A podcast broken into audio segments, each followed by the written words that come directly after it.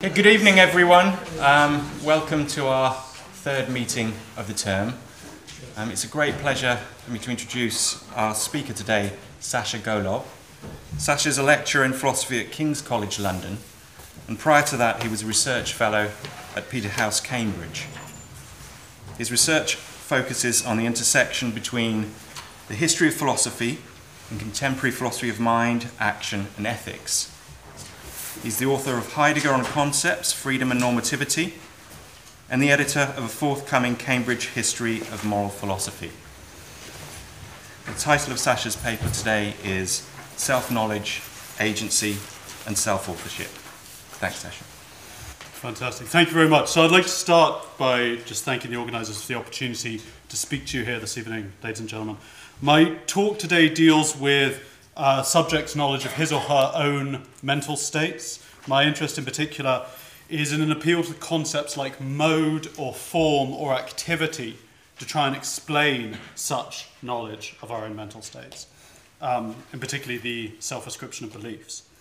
I'm going to begin by making a few remarks about um, scope and about the structure of the paper, and then we'll get underway. So, the discussion that follows deals solely with propositional attitudes. I'm not going to talk about sensations. There are three reasons for that. One is that a lot of the agency theories I'm interested in um, impose a similar restriction. Uh, that's because they have um, uh, they rely often on a notion of activity that's defined in terms of reason responsiveness that doesn't make much sense when you apply it to sensations.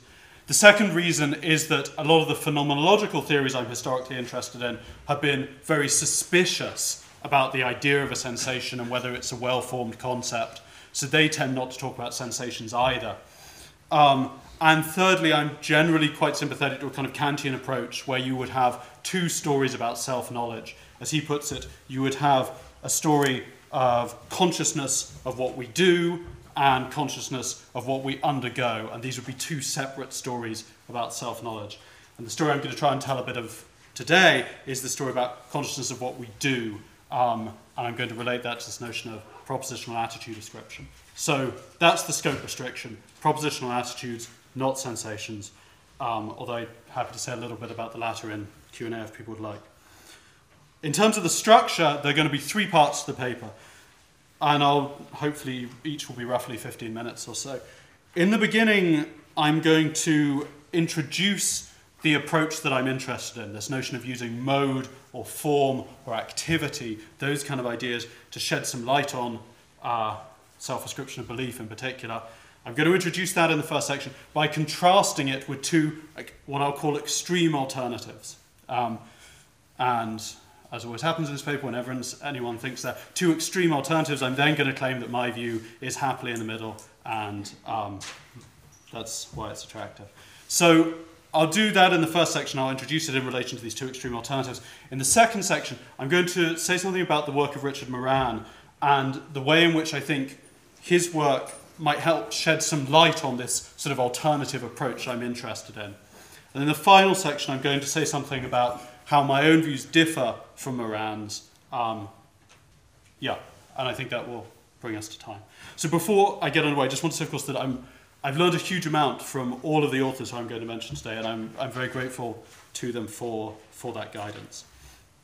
Okay, so I want to begin by uh, setting up the issue, and I'm going to use what I suspect some of you will be a wearisomely familiar quote, which is this remark, uh, but I still think still very deep and important remark, from Gareth Evans from the Varieties of Reference. And you can see this on your handout. Um, it's point one. Um, and what he says is this He says, If someone asks me, Do you think there is going to be a third world war? I must attend in answering him to precisely the same outward phenomena as I would attend to if I were answering the question, Will there be a third world war? I get myself in a position to answer the question whether I believe that P by putting into operation whatever procedure I have for answering the question, whether P. Now, I'm going to call this the Evans case. Like many important philosophical claims, the Evans case seems, I think, simultaneously incredibly obvious and completely absurd. Here's the reason for this. I think it seems obvious because I take it to be an accurate description of the process you would in fact go through. So, if someone asked you, Do you think there's going to be a Third World War? You would in fact attend to the same phenomena as if you were answering the question, will there be a Third World War? On the other hand, however, it's a very strange claim, and you can see why if you uh, look at it from two angles. So, first, in the example, I arrive at a verdict as to whether I believe that P by considering the truth of whether P. But there are, of course, countless cases where P holds and yet I don't believe it. So the mere truth of P is neither deductively nor inductively linked to my believing it. So another way to put the worry is that you've asked me something about my own mental states, you've asked me about my beliefs, and I've answered your question by looking at a completely different issue, namely geopolitics or Russian tank movements or something like that. So this is the first reason that the Evans um, case is slightly odd.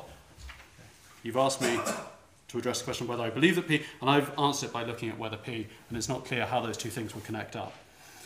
The second reason it might seem slightly odd concerns the relationship between judgment and belief. So I want to know whether you believe that there will be a third world war, and you've answered it by taking by undertaking a particular act of judgment about the world. Now, suppose you think of judgments as conscious mental states, and you think of beliefs as dispositions to behave in various ways, then you can see there's going to be a second problem, which is perhaps you've made a judgment about something, and yet you fail to acquire the corresponding belief. So, the kind of example I have in mind here, Peacocke has a nice case, and again, one that will be very familiar to some of you, where someone judges quite sincerely, they do the reasoning, they think about it, they judge quite sincerely that all undergraduate degrees are equal, but it becomes apparent when you look at who they hire, who they support, that actually they don't have this belief at all. They think that some undergraduate degrees are very poor or of inadequate standards or whatever. So we've got this second concern. We want to know about what I believe, and it seems like we, in the Evans case, we learn about what I believe by making a judgment about the world, but could there not be a sort of breakdown, a misalignment between judgment and belief? So we've got these two problems. How can I make claims about my own mental states by looking outward, so to speak, and how can I make claims about my beliefs just on the basis of my judgments? Now, as I said, I'm interested in a particular response to these difficulties, one that appeals to notions like mode or form or activity. And to introduce that response, I'm going to contrast it with two alternatives. Now, these two alternatives can be distinguished by the stance they take on a principle that, following Byrne, I'm going to call neutrality. So we can say, and this is on your handout at two, an account is neutral if and only if it explains self knowledge using premises which are not themselves specified in terms of the subject's awareness of his or her mental states. So the first extreme I want to consider is an account which simply rejects any aspiration to neutrality. So I think Brentano at least in some of his work, is a good example of this. Uh, and you can see this if you look at three on your handout. He says, uh, the fact that the mentally active subject has himself as object of secondary reference, regardless of what else he refers to as his primary object, is of great importance.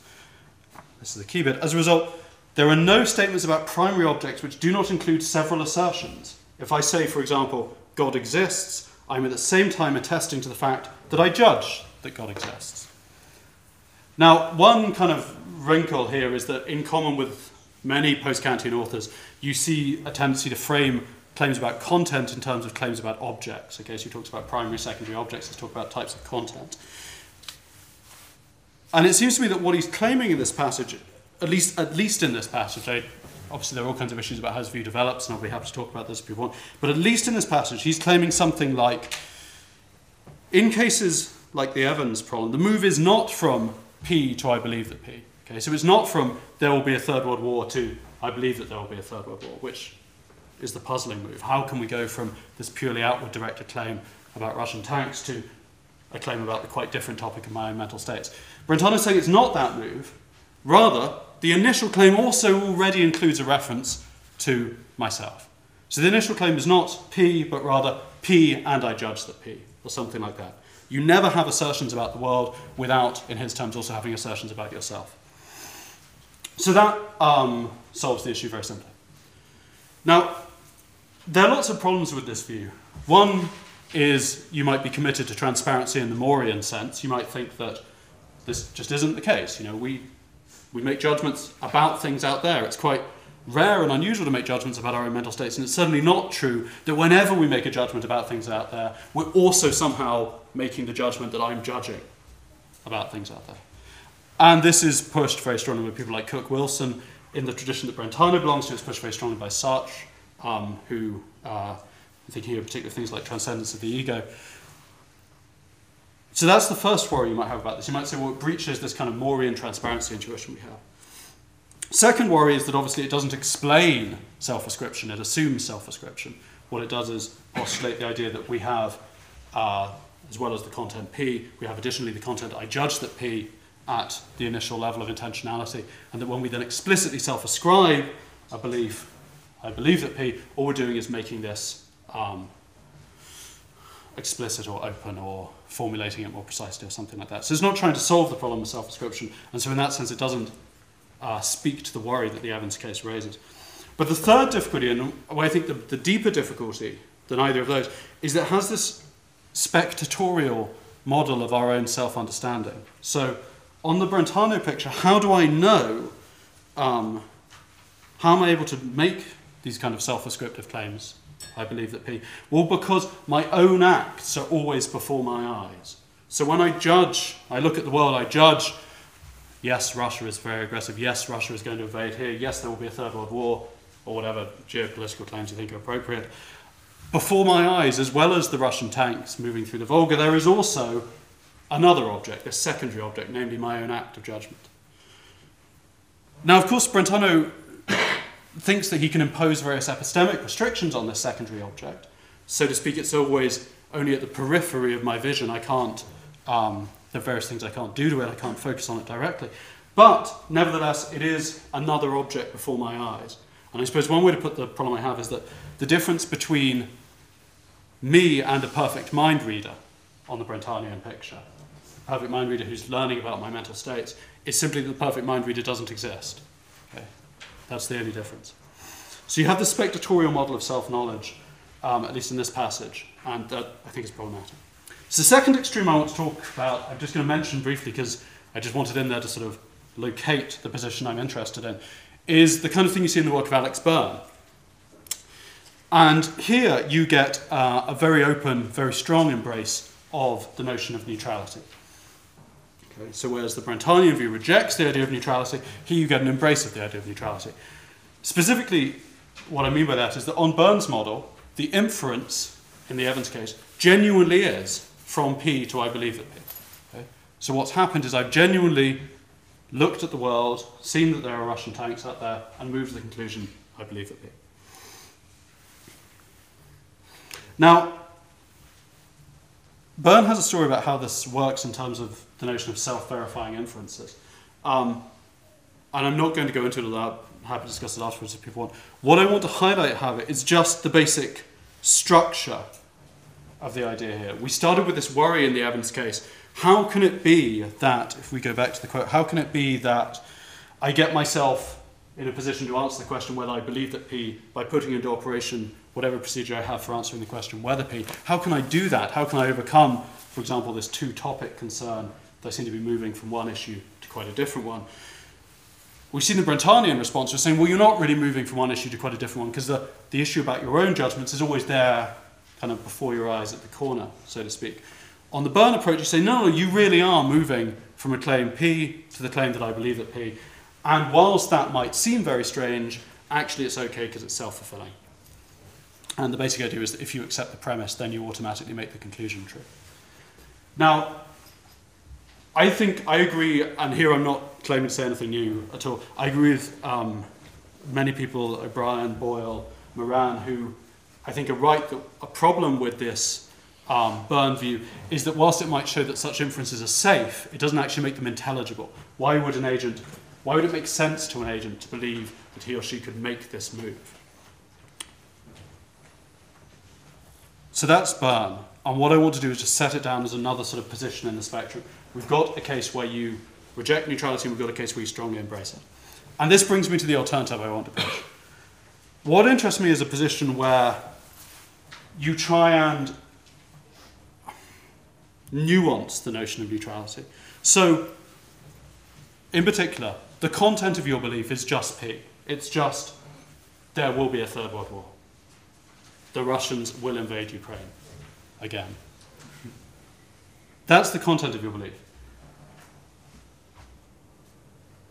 there's no additional content in there about your own act of judgment, so it's not the Brentanian view. But nor is it the Bernian view where it's just that content plus certain rules of logic that lets you self ascribe. Instead, it's that content plus the fact that content is presented under a particular mode or form. So, this is this compromise I'm interested in. Now, um, for those of you who want to see this from a historical perspective, the thing to look out for, particularly in the kind of Kantian and phenomenological traditions, is going to be people who say things like self awareness is not object awareness. Okay? Because what they're trying to articulate there is some notion like the way in which you represent the self is not just another piece of content. So when you judge that P, you judge about Russia, it's not the Brentanian view. It's not there's also contents in there about yourself. However, there's some type of non objectual self awareness there. And when you move to explicit, explicit belief ascriptions, what you're doing is making that non objectual self awareness um, explicit. Okay, and I think Sartre is perhaps the preeminent example of this kind of approach. Um, so if you look at, uh, sorry, if you look at the top of page two on your handout, says this consciousness of consciousness is not positional, which is to say that consciousness is not for itself its own object. Its object is by nature outside of it. So what he's saying here is that the contents of your belief are all about the world, they're about Russian tanks, but there's also some mode of presentation of them which will allow you, despite initial appearances to the contrary, to move happily from P to I believe the P. And I think this approach is very interesting because, of course, it's not only um, authors in that tradition, or at least authors in that particular part of that tradition, who say these kind of things. Um, so if you look at the top of page two, uh, you see from O'Brien, it is something about the mode, in contrast to content, of the state or activity that allows it to play the normative role it does. And if you, you can see, you can make a case for reading Kant in a very similar way when Kant talks about um, spontaneity, spontaneity, uh, consciousness of myself as an intelligence. The idea is there's some sort of self awareness that's not the self awareness of an object, it's something else, and that's what allows me, if we want to be Kantian, to always append the I think to any representation. Okay? So we've got this idea that you see in lots and lots of authors that there's some kind of mode of givenness that provides the basis for self ascription. And that's what I'm interested in. Now, before we move to part two, I just want to um, set aside one way of pursuing this. So, one way you might pursue this um, is you might take the Sartrean approach very, very seriously. And I think there's been very interesting work done on this recently by, by Matt Boyle, and I'm indebted to him for permission to quote from some of these um, uh, texts that are currently unpublished. Um, I just want to give it an example of what I. So I think it's a very interesting approach, but I want to also explain why I don't think it's the best approach and why it's not the one I'm going to go for. So the example, what he's trying to do is tell this kind of Sartrean story about a non-objectual self-awareness. So when you have the proposition that P, that's your content, but it's given under a particular mode which lets you move to I believe that P without uh, problem. And this is what he says. He says, her concluding that there will be a third world war must involve an implicit awareness of her taking this answer to be correct. For if she were not aware of this, then the question would still remain open for her, and her deliberation would not have concluded. So although what she rep- sorry, so although what she represents as the case is a proposition about the non-mental world, so what you represent is that Russia will invade Ukraine, her manner of representing it depends on an implicit awareness of her own determination about what is correct. So what I'm interested in here is this idea of the manner of representing it is such that you can legitimately move from P to the self-ascriptive claim I believe it P. Now,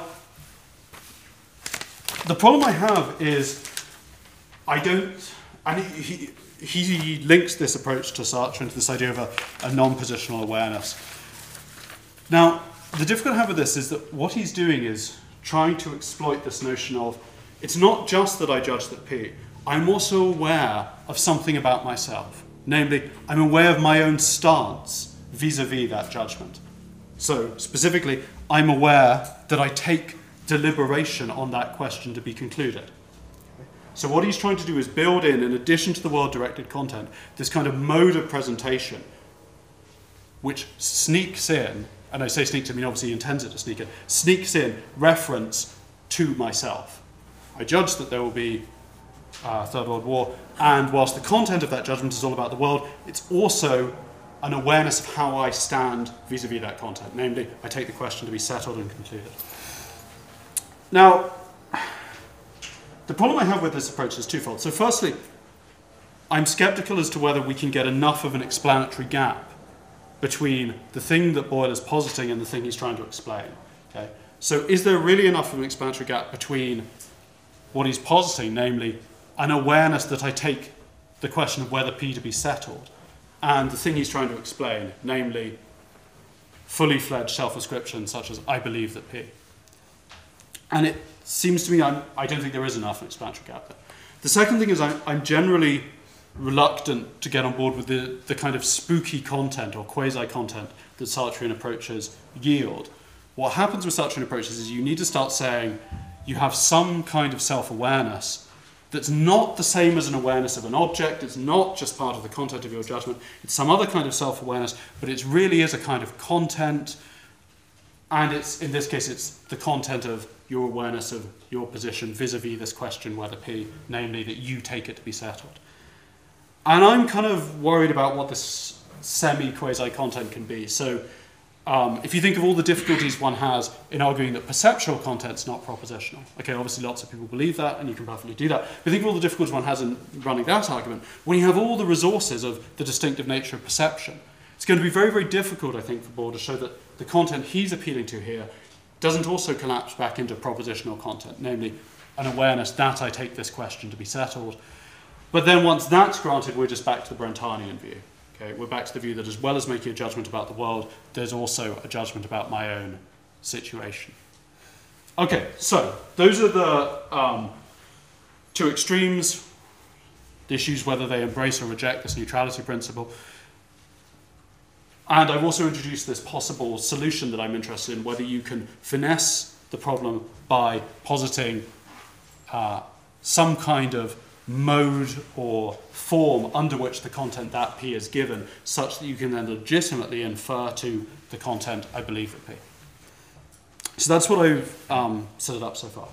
Now what I want to do for about the next 10, 10 minutes is talk about um, Moran's work and how it relates to this. And once I've done that, so what, what I'm going to claim is that Moran is usefully seen as an instance of the kind of strategy I've been talking about. And once I've done that, I'm going to talk about why I differ from Moran. Now, it might be, so it might be helpful just to have, have these up on the board so everyone can see this quite starkly. So we've got P,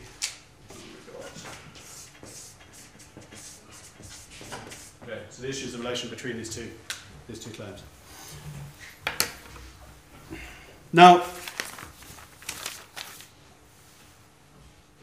Moran doesn't specifically rely on the sort of mode or form terminology that I've been talking about, or at least not in much of his work.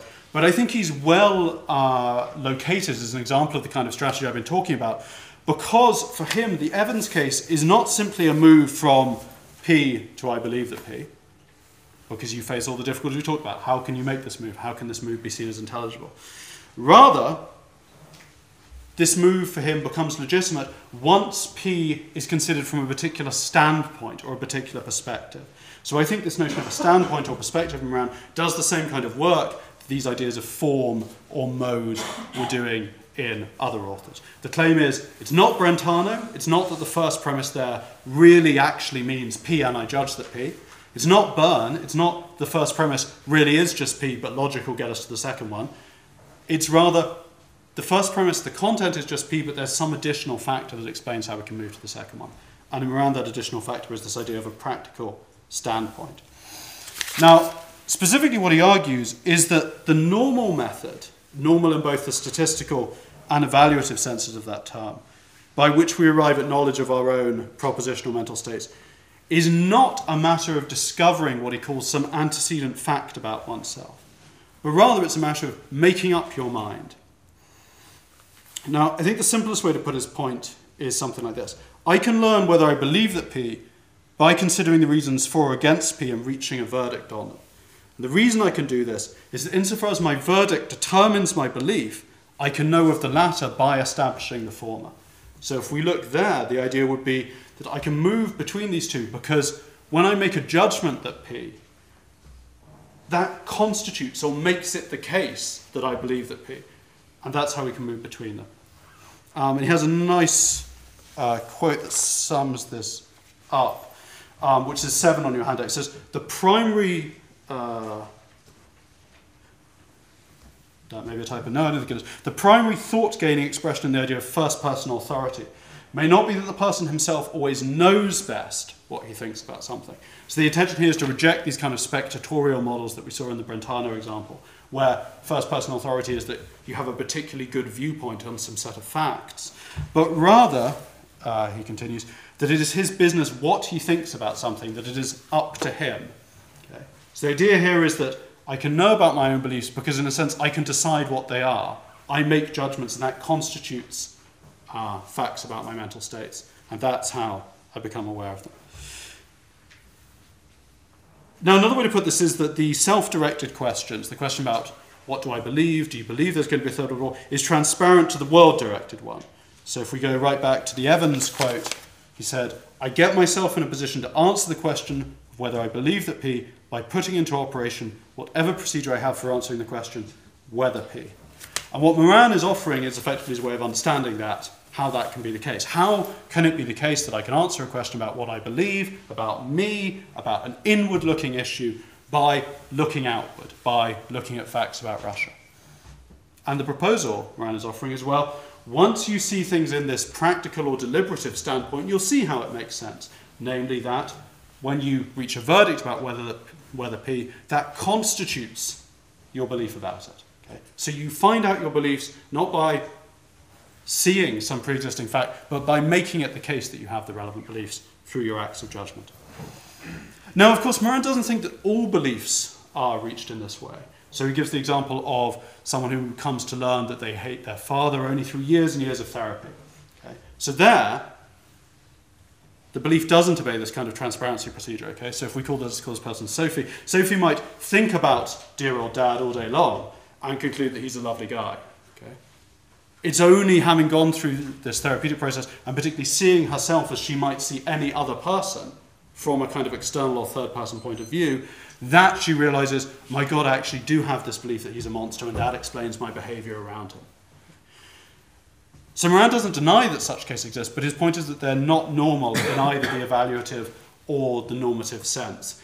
And you can see one reason for thinking that, which is that it seems like Sophie's belief about her dad is not in good rational order in some sense, okay? If it can be the case that she can reflect on all the reasons about him and his behavior for as long as she likes and still not arrive at the conclusion that he's a monster, she only gets that conclusion via therapy, then it seems that conclusion, in some sense, floats free of all the reasons about him and his behavior. And that seems to support the idea that it's not in rationally good order. Okay, so Right, so when did we begin? 4.35? Something like that? Okay. Um, now, that's the basic Moran idea. What I'm going to do for the remainder of this section, for about seven or eight minutes, I'm going to talk about some objections that have been lodged to his view. And I'm going to suggest that he can defeat these objections. Um, and then in the concluding section, I'm going to raise some other worries that I don't think he can handle seriously. So,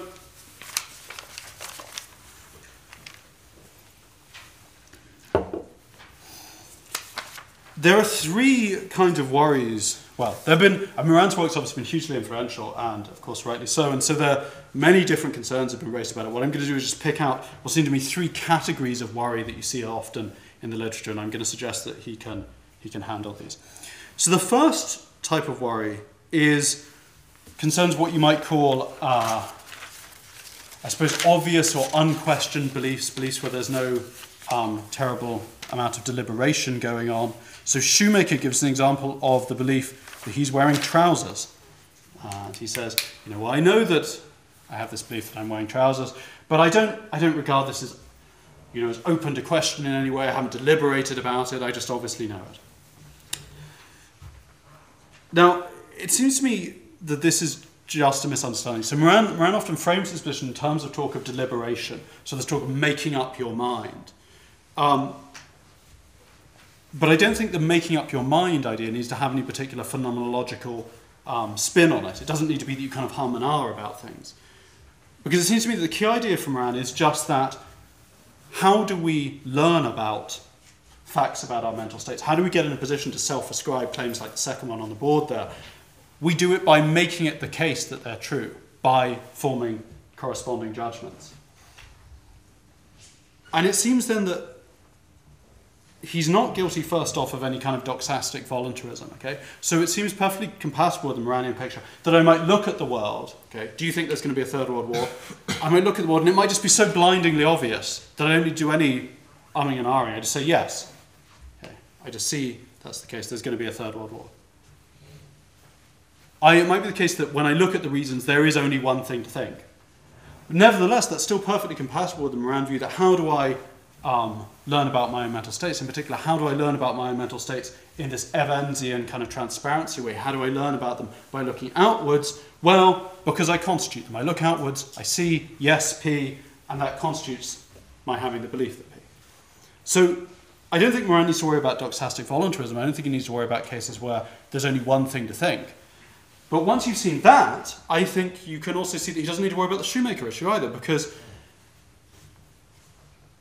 why does it matter if, when you look at the world and you make a call, there is only one thing to think, and indeed that thing is so obvious that you don't need to kind of ponder at all. You just look at the world, yes, I have shoes on or whatever. I form the judgment that P. On the Moranian line, that will then enable me to get the conclusion that I believe that P will be able to get to the self-ascriptive content.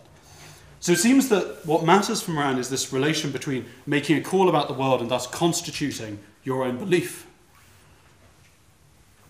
it doesn't seem terribly worrying if making a call about the world is done very quickly or is the obvious call to make or something like that.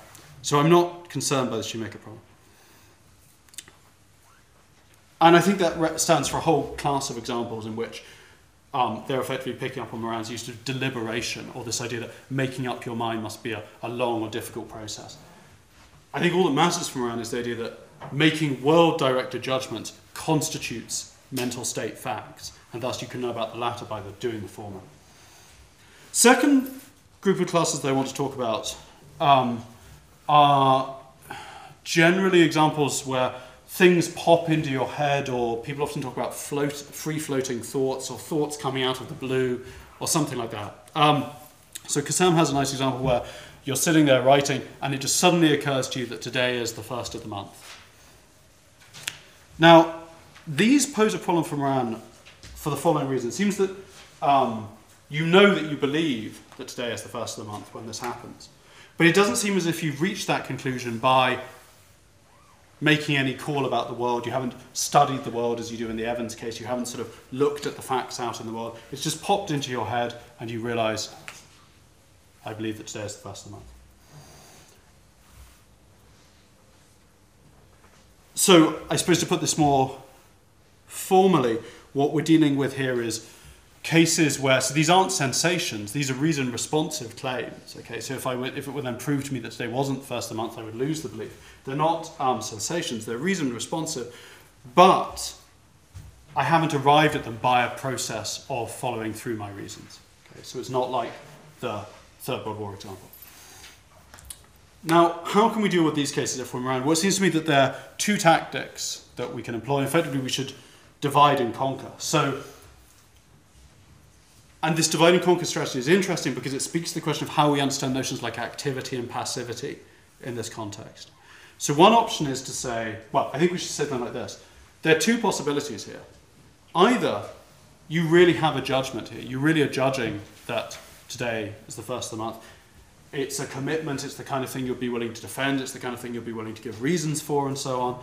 Um, and if that's the case, then I think I want to say that it is like the Shoemaker instance. You've formed a judgment about the world, and that's how, in line with Moran, you've got the first premise there, that's constituted facts about you, and that's how you get to the second premise. We'll talk more about the details of that in a minute, but you can just apply the same Moranian notion. You constitute the self directed facts by making judgments about world directed facts. And it's just like the Shoemaker case. It's just that you've done this very quickly. You've just made this judgment very quickly, very spontaneously. Um, And one way to motivate this is to think about the notion of a spontaneous or immediate action. Okay, so there are lots of actions we might undertake just spontaneously without thinking, without reflection, um, that are nevertheless still actions. So simply this belief that pops into your head may nevertheless be a making up your mind in the Moranian sense. Another possibility, the other, the other arm of the divided rule tactic is to say, well, if perhaps this isn't a commitment in that sense, perhaps it's not something you'll be willing to defend, it's not something you would be willing to give reasons to for, perhaps it's literally just sort of floated in front of your mind in the way that an image of, you know, somewhere you once visited might do. If that's the case, then I think we can say, well, this is, whilst it is a proposition, that there will be sorry, that today is the first of the month, we can basically treat it as a sensation. Its valency is that of a sensation. You're completely passive with respect to it. It's just sort of drifted before your vision, so to speak, and we can deal with it by whatever story we will use to deal with sensations. So I think we can divide and rule to deal with these uh, free floating thought cases, or out of the blue thoughts, or mind wandering, kind of daydreaming cases. Either they're judgments, in which case you just run the Moran story, now, the Moran story may not work, and we'll come to problems with a minute, but there's no reason here why it shouldn't work. Either judgments you run the Moran story, or they are, we can treat them as these kind of, this class of what, I might, what you might call propositional sensations. The last example I want to give of um, concerning worries you might have um, about Moran is um, the Reed case. So, and again, I, this is, this is, uh, an example often given in the literature or developed in the literature which is meant to show a problem from Rand's view, and I don't think it does. So the, the case is something like this, and this is a nice case because it's one we're all probably familiar with. So Reed does it with um, Penny. Penny's a, a, forgetful economist, and what happened is that in the past, Penny's written this immensely complicated book on taxation. But it was some years previous, and she no longer directly works on the issues. Now, someone comes to her and says, You know, Penny, you know, I've learned so much from your work. I'm really interested in asking you about this particular issue that I've been thinking about in the context of taxation. This is the kind of uh, Brisant conversations these people have. So, so tell me, tell me what you think about this particular tax. Now, Penny knows that she thinks something about this. She had some belief about this, and she maybe she read a whole chat about it, but she can't remember what it is. Okay? So it's a bit like this. You know, someone says, you know, you've got beliefs about externalism. And you think, oh, yeah, I do have beliefs about externalism, but I can't, I can't actually remember what they are.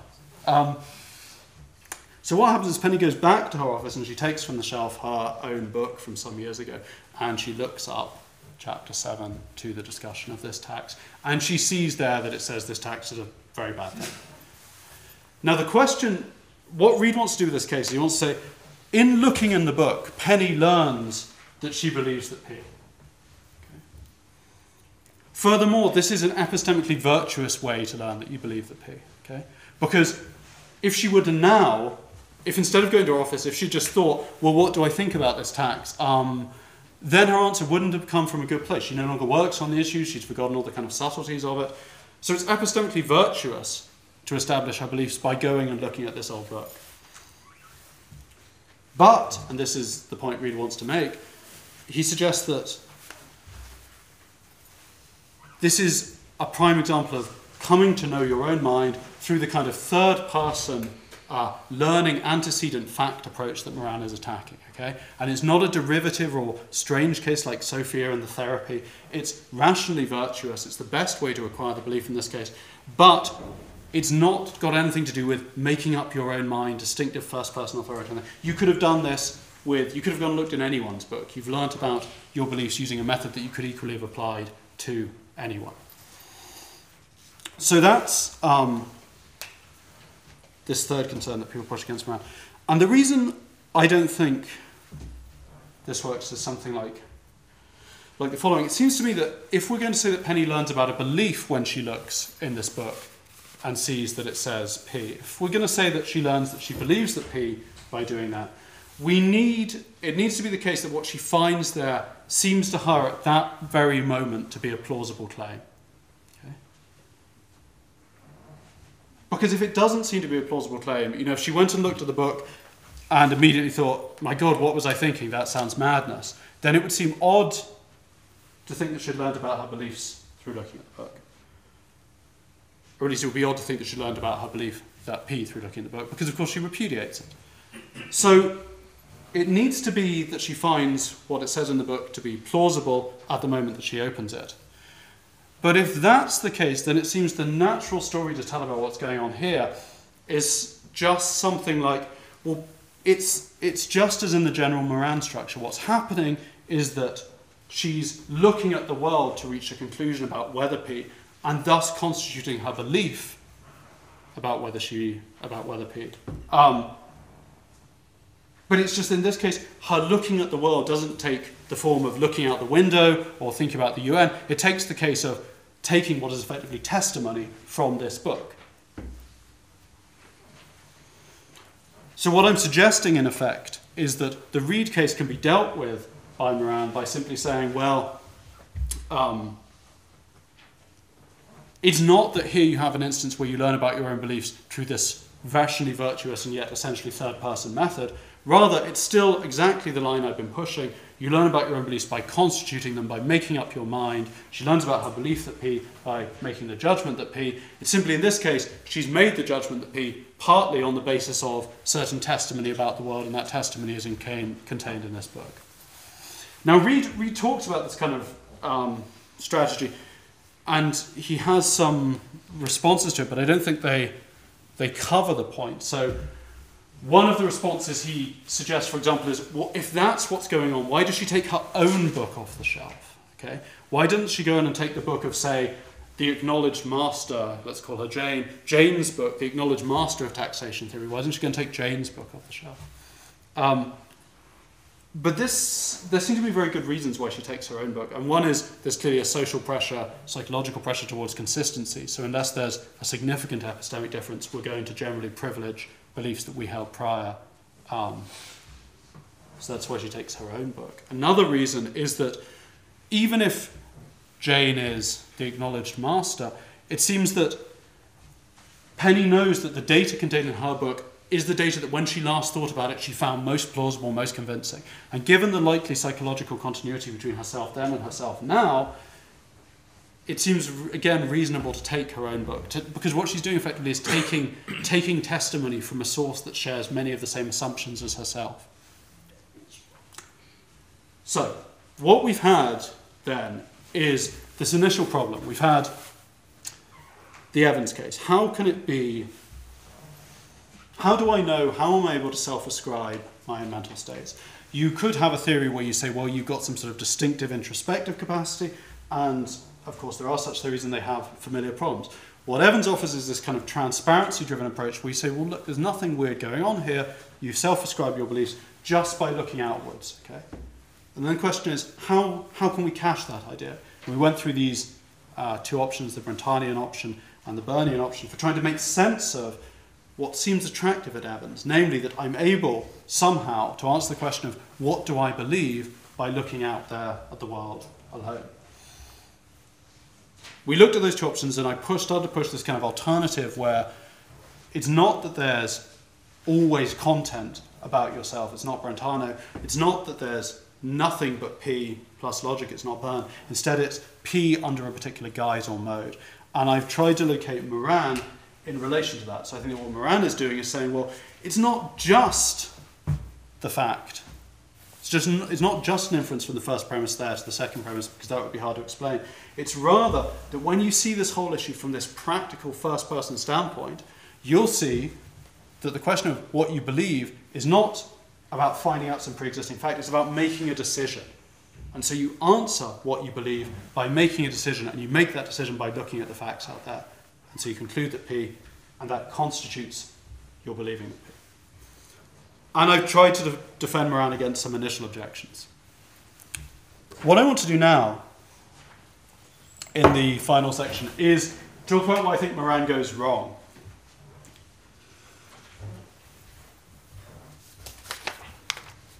And perhaps the best way to see this is if we go if we go right back to the Evans issue for a moment to just look briefly at how Moran might or might not answer the problems that were set out there. And you can see you might you might worry that he can't he, you might worry on both scores. Okay, so I said the Evans the Evans example raised two issues. One is effectively how you get self directed content. How do you move from content just about the world to content involving reference to the self? The other is the question of how judgment and belief relates. How do I move from judgments about things to conclusions involving beliefs? Given that there are these kind of worries that I alluded to in Peacocke's example, whereby you might judge that P till you're blue in the face, but actually you don't really believe it. And you can think of, uh, I give the example of um, a prejudice in Peacocke's case, you know, I swear blind that I treat everyone equally, regardless of race, creed, colour, whatever. But actually, when you look at my behaviour, I'm clearly a monstrous bigot. So you've got these kind of judgment um, belief misalignments. Now, if we go back to Moran and the um, Evans case, you can see you might raise concerns on both scores. Okay, so you might say, well, suppose we go through Moran's procedure. Suppose we, you know, look at the world and we conclude, yes, P, P is the case. How do we get to I believe that P? Where exactly does the first personal content come in? And this is a point that was originally raised by Shoemaker, and so I'm not trying to say anything original here. You might have this concern about Moran still. Well, how, how exactly does the first person content come in? Second concern you might have is, well, how, what's been said to deal with this judgment to belief issue? I mean, could it not be the case that I judge that P, but somehow that falls short of giving me the requisite belief, like the guy in Peacocke's example, or like the person who's convinced they're not prejudiced, but in fact they are. So what I'm going to do in the um, last of 10 or 15 minutes, I'm going to look at, um, I'm going to focus particularly on the judgment belief um, relation question. Um, and I'm going to do that partly by linking it to some, some sort of general I guess methodological issues about how you might think about self-knowledge that I think um, Michel Foucault articulated um, very deeply. So I'm going to talk about those. I'm not going to talk, just because I don't have time, about the, the self-ascription question particularly. I'm not going to talk about where exactly Moran gets the I content from. I'm going to talk rather about where he gets the belief bit from, given that he starts with judgments. So you've got these two moves. You start with judgments, and somehow you get beliefs and I. I'm going to talk about how you get the belief bit. Um, but obviously, I'd be happy to talk about the I bit in discussion if people want. So, one way to approach the issue is in terms of the question of inference. And um, if you look at your handout on, sorry, yeah, on the top of three, there's a nice um, remark from um, Quassim Cassam which highlights the kind of worry that you might have here. So he says, my knowledge that P is epistemically immediate only if my justification for believing P does not come even in part from my having justification to believe other supporting propositions. My knowledge that P is psychologically immediate only if it's not acquired by conscious reasoning or inference. If I come to know that I believe that P by employing the transparency procedure, so this is this Moranian idea of looking at the world, then my knowledge does not appear to be immediate in either sense. So the worry here is that um, we think kind of pre-intuitively that knowledge of my own beliefs is very immediate. Okay? So, and you can see the motivation here, right? Suppose you ask me, what does, what does Sherry believe about something? Okay, I might have to do all kinds of inference, I might have to look at her behavior, but the intuition is that if you ask me what do I believe about something, I don't need to do any of this uh, working stuff out, this sort of inference. It's just immediate and obvious. I know my own beliefs straightforwardly. Now, what Cassam is pointing out is can Moran respect that? Well, I think Cassam's worry is half right. Okay? So I think Moran can perfectly respect psychological immediacy. Okay? So I think he can perfectly respect the fact that when I make the kind of move he's talking about, there's no conscious feeling of inference or conscious sort of going through a process. And there are two reasons for that. The first is that my original judgment that P might just be immediate, like in the Shoemaker case. I don't need to um and ah about it. And secondly, the move then from P to I believe that P, I think is, for reasons I'm about to come to, so kind of automatic in a lot of our way of thinking about ourselves that again it's not something we're conscious of or that we need to reflect on that has any kind of phenomenological pause time. We just do it immediately and automatically in the vast vast majority of cases. So i don't think sam's right about psychological immediacy but i think he's clearly right about epistemic immediacy because the way the Moran um, account works is that in order to be able to make sense of the Evans case from the first person point of view, you need to know something like, some principle like, if I judge that P, then I believe that P.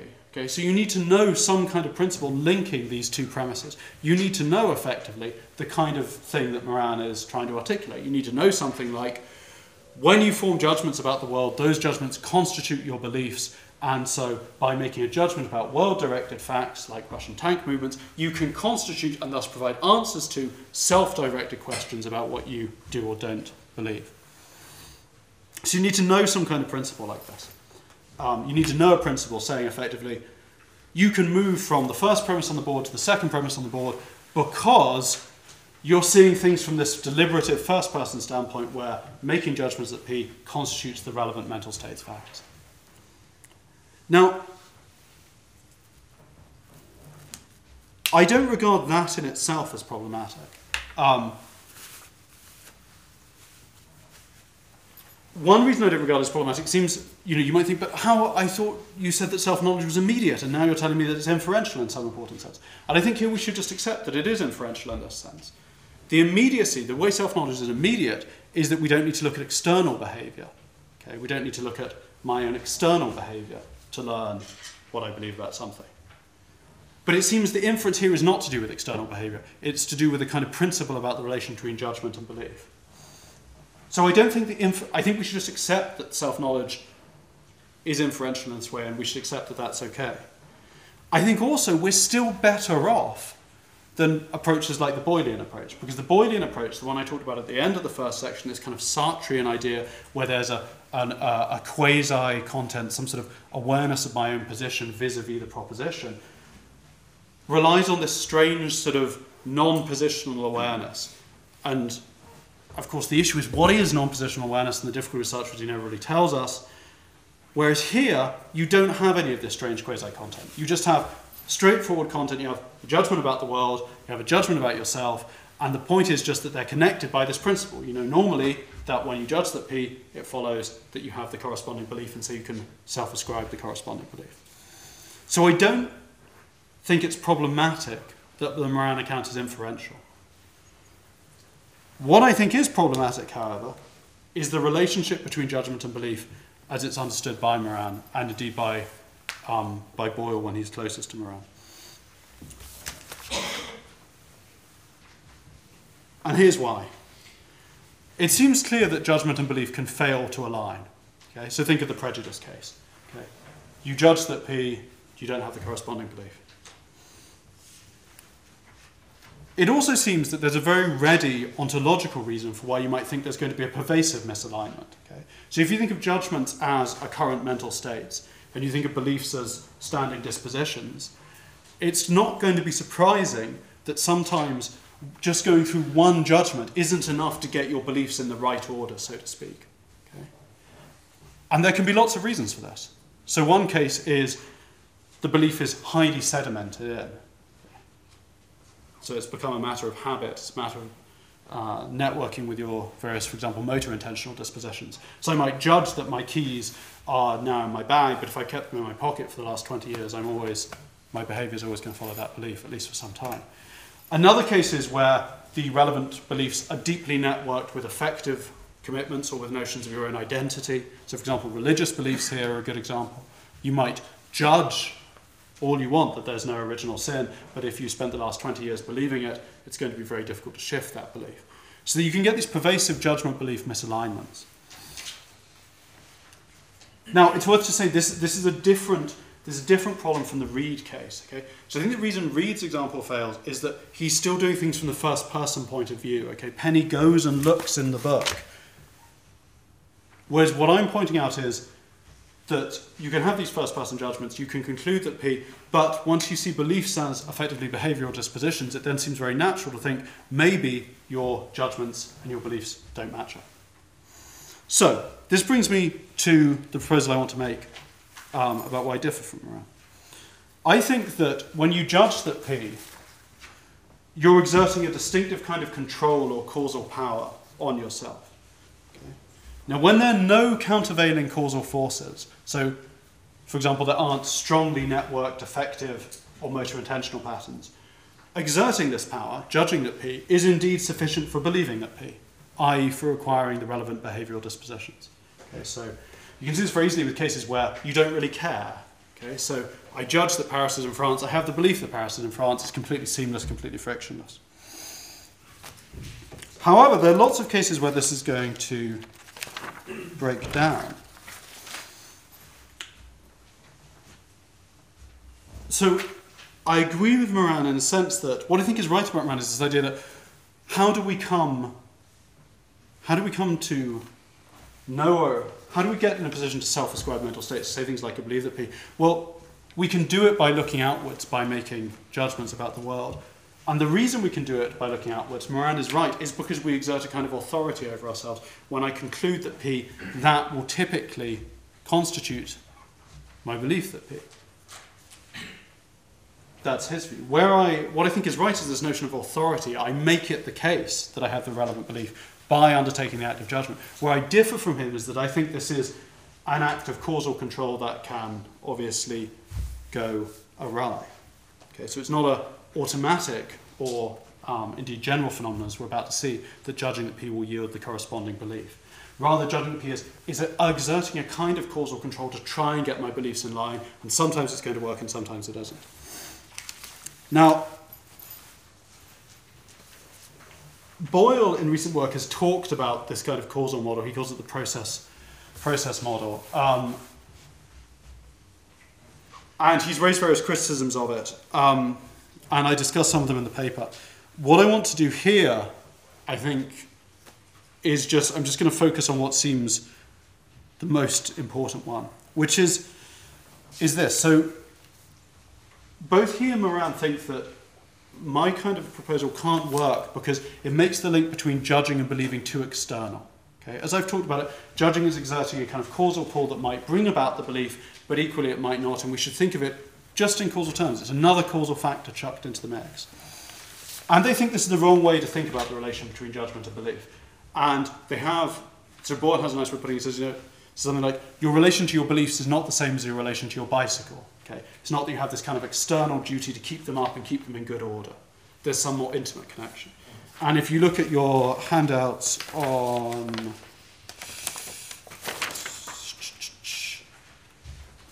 on the penultimate page, the bottom of page three, says, There is surely an intuitive contrast between my power to govern whether I have a stomach ache and my power to govern whether I believe P.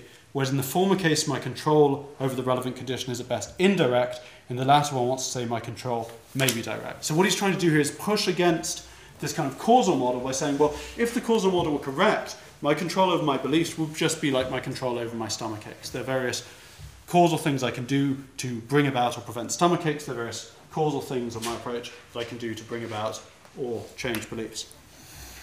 And he thinks that clearly beliefs and stomach aches are not the same, so the approach doesn't work. Now, it seems to me clearly he's right that beliefs and stomach aches aren't the same. Okay, so there are lots and lots of differences. So, for example, in judging, I can change my beliefs by acquiring a new concept. So I might do some judging and I might come to have a new concept. And that exerts all kinds of semantic and perhaps syntactic changes on my beliefs. And there's no parallel to those notions in the stomachache case. So clearly there are differences.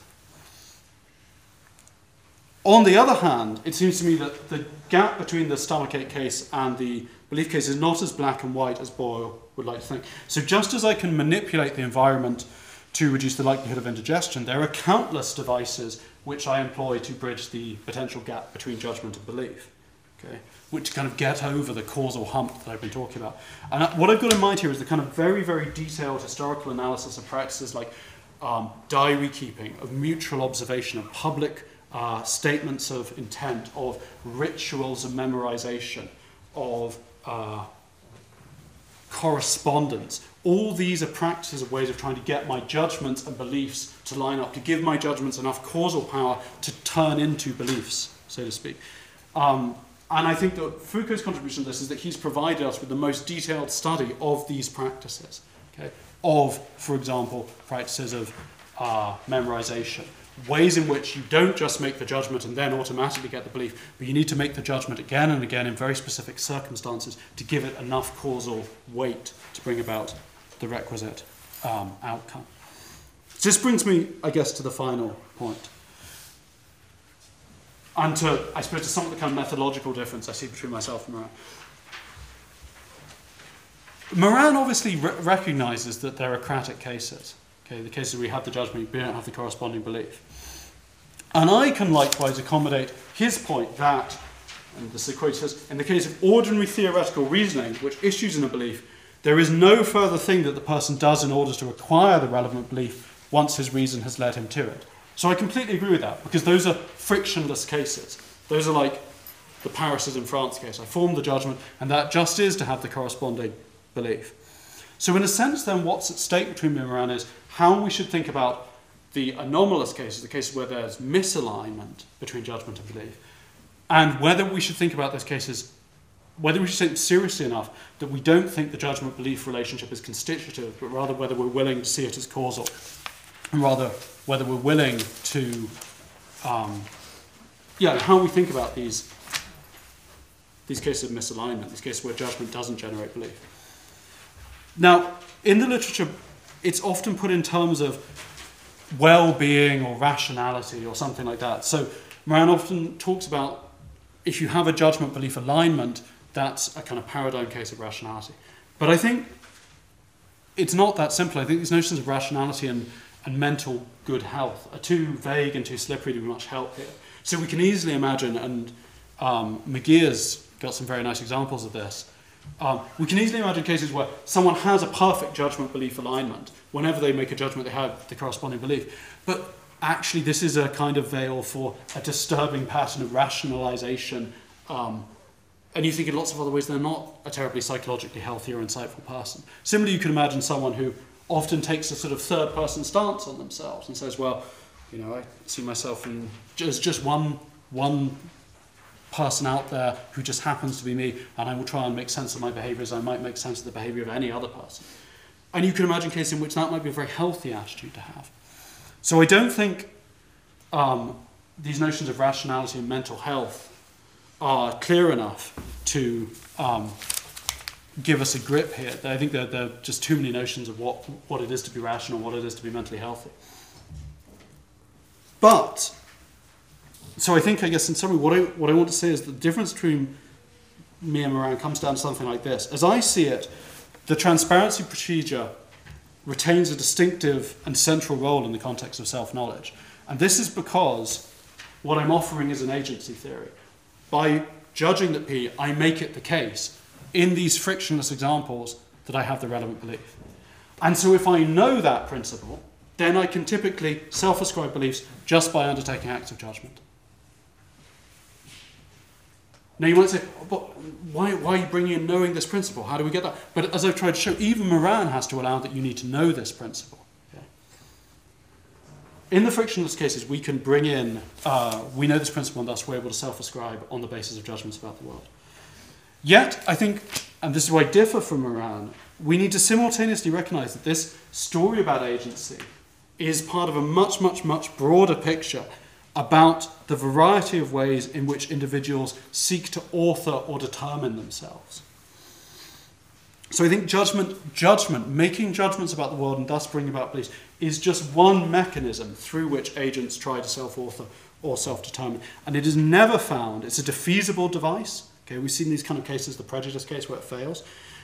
And it's never found in isolation from or unsupported by other more external or indirect ways of shaping our beliefs, such as repetition or ritual or um, the kind of distinctive examples that Foucault likes, as diary keeping cases or mutual observation cases or something like that.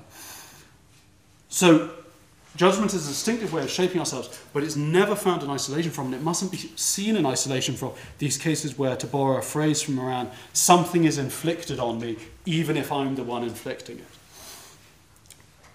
So, the kind of ultimate methodological point I want is that we should see these issues about self knowledge in the context of a broader story about self formation and self determination, in which judgment, and particularly the thing Moran is exploiting, the ability of judgment to determine belief, is just one mechanism among many for self formation. And that brings me to the quote that's at the top of the paper. In short, it is a matter of placing the imperative to know oneself which appears so characteristic of our civilization, back in the much broader interrogation that serves as explicit or implicit context. What should one do with oneself? What work be carried, should be carried out on the self? That, I think, is correct. Thank you.